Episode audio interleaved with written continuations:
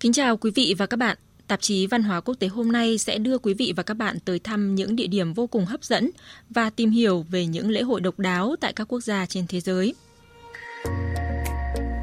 Cùng khám phá tu viện Mông Xanh Misen, tu viện 1.000 năm tuổi giữa lòng Đại Tây Dương. Tìm hiểu về lễ hội thả diều lớn nhất thế giới tại Đan Mạch. Đường hầm Khun Tan, lịch sử vĩ đại của tuyến đường sắt phía Bắc Thái Lan. Quý vị và các bạn thân mến, cách đây 1.000 năm, lâu đài tráng lệ Mont Saint-Michel được xây dựng ngoài khơi vùng biển của Pháp. Với kiến trúc ngoạn mục và ý nghĩa lịch sử đặc biệt, tu viện đã trở thành một trong những biểu tượng quan trọng của nước Pháp, là địa điểm thu hút khách du lịch nổi tiếng bậc nhất đất nước. Tạp chí Văn hóa Quốc tế hôm nay mời quý vị và các bạn cùng đến thăm Mont Saint-Michel, nơi được mệnh danh là một trong những công trình tu viện đẹp nhất châu Âu.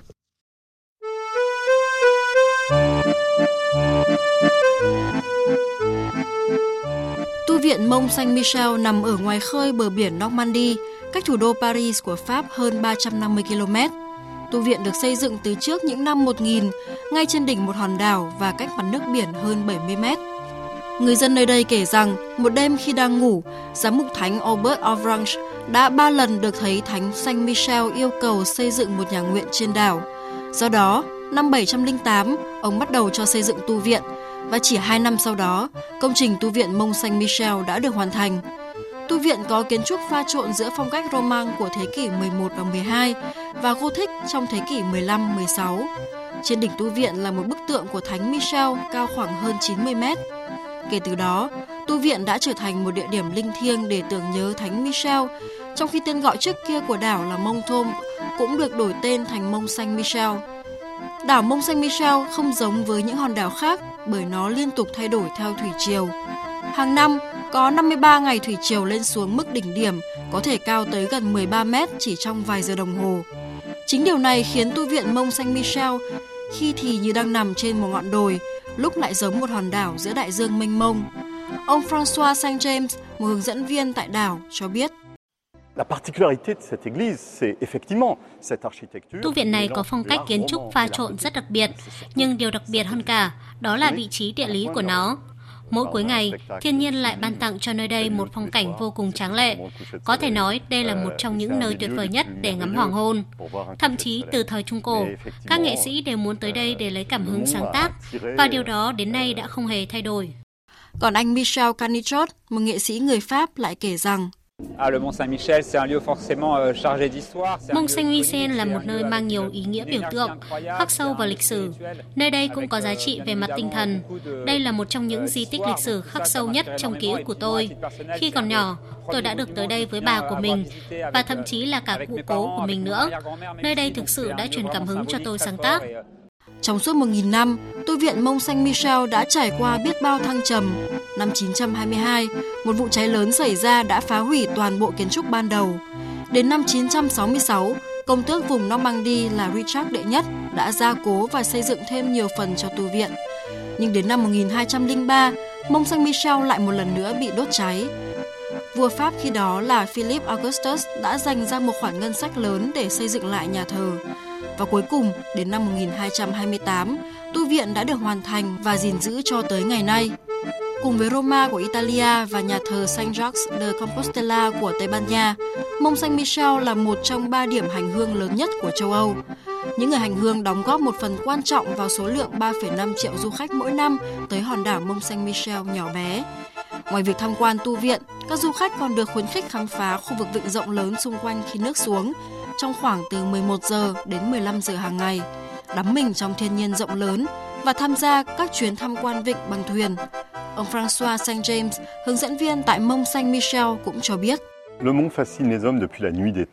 Đã từ lâu rồi, Mont Saint Michel đã thu hút được rất nhiều khách đến thăm. Từ thời Trung Cổ, nhiều người thậm chí còn cho rằng nơi đây chính là điểm cuối cùng của trái đất. Và đến bây giờ, tu viện này vẫn là địa điểm thu hút được nhiều người đến thăm, bởi nó như đưa chúng ta trở về thời thơ ấu vậy. Với các bé trai, tu viện là một món đồ chơi lâu đài khổng lồ, còn với những bé gái, đây lại là một tòa lâu đài cổ tích của nàng công chúa ngủ trong rừng. Dưới chân tu viện Mont Saint Michel là những ngôi nhà nhỏ xây dựng san sát. Khách du lịch có thể ghé thăm các cửa hàng lưu niệm, mua những bộ giáp sắt thời cổ, những thanh kiếm hay những chiếc khiên tí hon về làm quà, hay thưởng thức món trứng ốp lép đặc sản dành riêng cho những người hành hương vào thế kỷ 19 tại cửa hàng La Mer Polac. Trên đường leo lên đồi, các vị khách cũng có thể dừng chân giữa lưng chừng và phóng tầm mắt ra khắp vịnh Saint Michel rộng lớn. Với vẻ đẹp huyền bí kỳ ảo, Mông Saint Michel được coi là kỳ quan của phương Tây và đã được UNESCO công nhận là di sản thế giới vào năm 1979.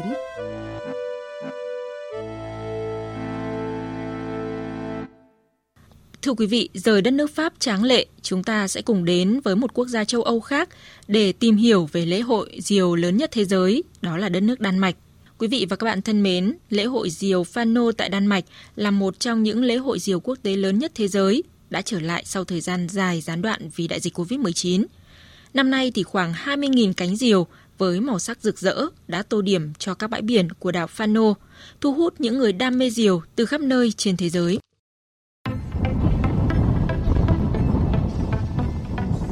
Đảo Fano nằm ở biển Bắc của Đan Mạch, là nơi có địa hình bằng phẳng và những cồn cát cho phép gió mạnh, ổn định từ phía Tây thổi qua không bị gián đoạn, rất phù hợp với hoạt động thả diều. Hàng năm, nơi đây là địa điểm lý tưởng để tổ chức lễ hội thả diều quốc tế, đồng thời thu hút đông đảo khách du lịch đến với thành phố trong tháng 6.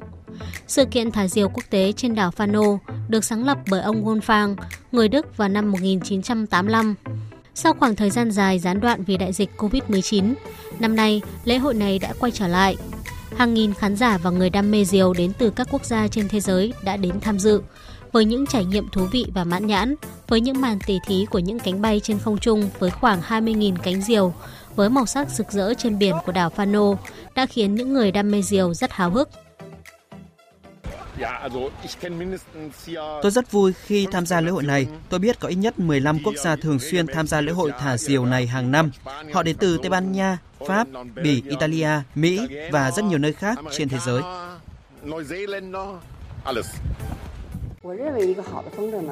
Chúng tôi đã thả diều trên đảo Fano ngay sau khi thức dậy vào buổi sáng hôm nay. Gió rất lớn, mặc dù nó thổi theo từng cơn, đôi khi thì nhẹ nhàng, đôi khi lại mạnh mẽ.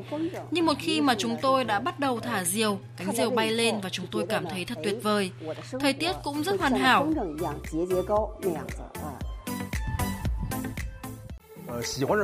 Tôi đã có niềm yêu thích với diều khi còn rất trẻ. Tuy nhiên, thông qua học hỏi và trải nghiệm, phải mất ít nhất 10 năm để tôi nắm vững được bộ nghệ thuật làm diều. Tôi đã làm diều hơn 60 năm nay. Một điểm khiến các nhà tổ chức lễ hội năm nay cảm thấy tự hào là sự tham gia của 25 nghệ nhân làm diều từ Trung Quốc, nơi được xem là quê hương của bộ môn giải trí này. Họ chia sẻ niềm đam mê và những kinh nghiệm để tạo ra những cánh diều đẹp nhất. Ông Andres, một người thả diều đến từ Đan Mạch, chia sẻ. Rất ít người có cơ hội đến Trung Quốc để học hỏi việc làm diều từ họ. Sự kiện thả diều lần này có đến 25 nghệ nhân làm diều đến từ Trung Quốc. Đây là cơ hội tốt cho chúng tôi được học hỏi kỹ hơn từ họ kỹ thuật làm diều.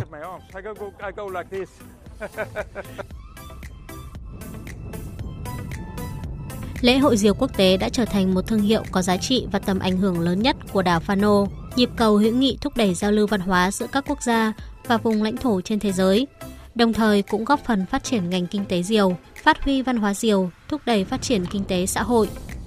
Mùa thả diều trên đảo Pano thường kéo dài từ tháng 5 đến tháng 10 hàng năm, được ngắm nhìn cảnh tượng hàng nghìn con diều đầy màu sắc bay trên bầu trời, không phải là điều lúc nào cũng có thể trải nghiệm trong cuộc đời. Ngoài sự kiện trình diễn và thi thả diều truyền thống, năm nay, ban tổ chức cuộc thi thả diều trên đảo Fano còn tổ chức các buổi trưng bày các tác phẩm nghệ thuật tại Bảo tàng Quốc gia Đan Mạch, các buổi trình diễn âm nhạc để thu hút đông đảo du khách đến với đảo Fano.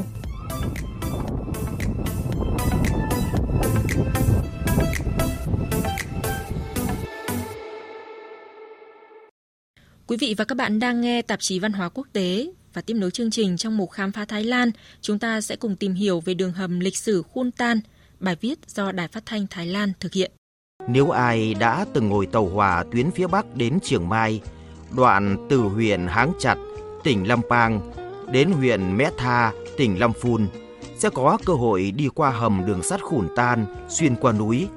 Đường hầm dài 1.352,1 mét là hầm đường sắt dài nhất Thái Lan, giữ vị trí này trong thời gian rất dài từ 1925 đến 2021.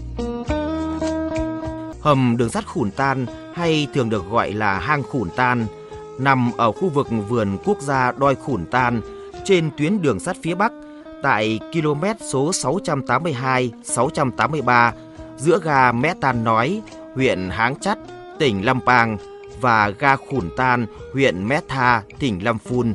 Miệng hầm được xây bằng gạch đỏ và phía trên cửa hầm có đặt con dấu Garuda màu đỏ trên nền vàng. Khu vực cửa hầm có đền thờ Phó Khủn Tan, phía trên đỉnh có đền thờ Fraya Bớc và bên tay trái của đường hầm có một cầu thang nhỏ để đi bộ dẫn đến văn phòng vườn quốc gia Đoi Khủn Tan. Cách cửa hầm vài trăm mét về phía bắc là nhà ga Khủn Tan. Nhà ga nằm ở vị trí cao nhất ở Thái Lan với độ cao 578 mét so với mực nước biển. Địa hình của nhà ga và đường hầm được bao bọc bởi ba mặt là núi, trong đó có những ngôi nhà của người dân làng Khủn Tan được bao quanh bởi những sườn dốc, làm cho nơi này giống như một thị trấn nhỏ có không khí mát mẻ quanh năm. Thêm vào đó là phảng phất mùi gỗ của bếp than. Nơi đây được mệnh danh là điểm du lịch lịch sử và thiên nhiên hòa trộn hoàn hảo với nhau. Đến đây, ngoài việc được tìm hiểu về hầm đường sắt, quý vị còn có thể đi bộ, nghiên cứu thiên nhiên trong vườn quốc gia Đoi Khủn Tan theo hình thức chuyến đi một ngày, one day trip, hoặc nghỉ qua đêm tại các nhà nghỉ của vườn quốc gia. Do đó, mỗi kỳ nghỉ có rất nhiều du khách đến từ các tỉnh Chiang Mai, Lampun, Lampang hoặc các tỉnh khác đến thăm Khủn Tan không ngớt. Hầm đường sắt Khủn Tan mất 11 năm để xây dựng, tổng chi phí là hơn 1,362 tỷ bạt. Còn ga Khủn Tan là một nhà gỗ nhỏ, gọn. Ngay khi đường sắt phóng ra khỏi hầm là nhà ga, không có đường tránh, không có đường cụt, tàu đi ngược nhau không được. Đến năm 1959 đã chuyển nhà ga sang vị trí mới và xây dựng thêm 3 tuyến đường sắt nữa, trở thành khu vực nhà ga Khủn Tan như bây giờ. Ngoài ra, tòa nhà mới xây dựng có hình dáng giống như một túp lều trong rừng, được bao quanh bởi cộng đồng dân cư nhà ga Khủn Tan, đổ dần xuống sườn núi. Nếu đứng ở nhà ga trước khi tàu đến, tiếng len keng len keng của máy báo tàu đến nổi lên. Sau đó sẽ được nghe tiếng nhân viên nhà ga thao tác trên máy để cho phép đoàn tàu xuất phát từ ga Mé Tan Nói đi đến ga Khủn Tan. Gần 10 phút sau, tiếng của thiết bị trong nhà ga một lần nữa vang lên giống tiếng còi, có nghĩa là tàu đã vào đường hầm. Hình ảnh thấy được là hàng cây trước cửa hầm đung đưa theo gió của đoàn tàu. Tiếng còi tàu vang vọng từ trong đường hầm. Ngay lập tức, đèn pha trước tàu rọi vào bức tường trước khi đoàn tàu thực sự ló ra từ trong bóng tối và dừng hẳn trước ga Khủn Tan. Mỗi ngày có nhiều chuyến tàu đi qua ga Khủn Tan, trong đó có 12 chuyến tàu khách, 6 chuyến tàu hàng và thỉnh thoảng có các chuyến tàu đặc biệt hoặc các chuyến tàu hàng đặc biệt chạy qua. Bởi vì ga này là điểm cao nhất của tuyến đường sắt phía Bắc. Mặc dù Khủn Tan không còn là đường hầm sắt dài nhất Thái Lan, nhưng về mặt lịch sử, khó khăn trong quá trình thi công và những câu chuyện vẫn làm cho đường hầm Khủn Tan này vô cùng quyến rũ và mạnh mẽ không hề suy giảm.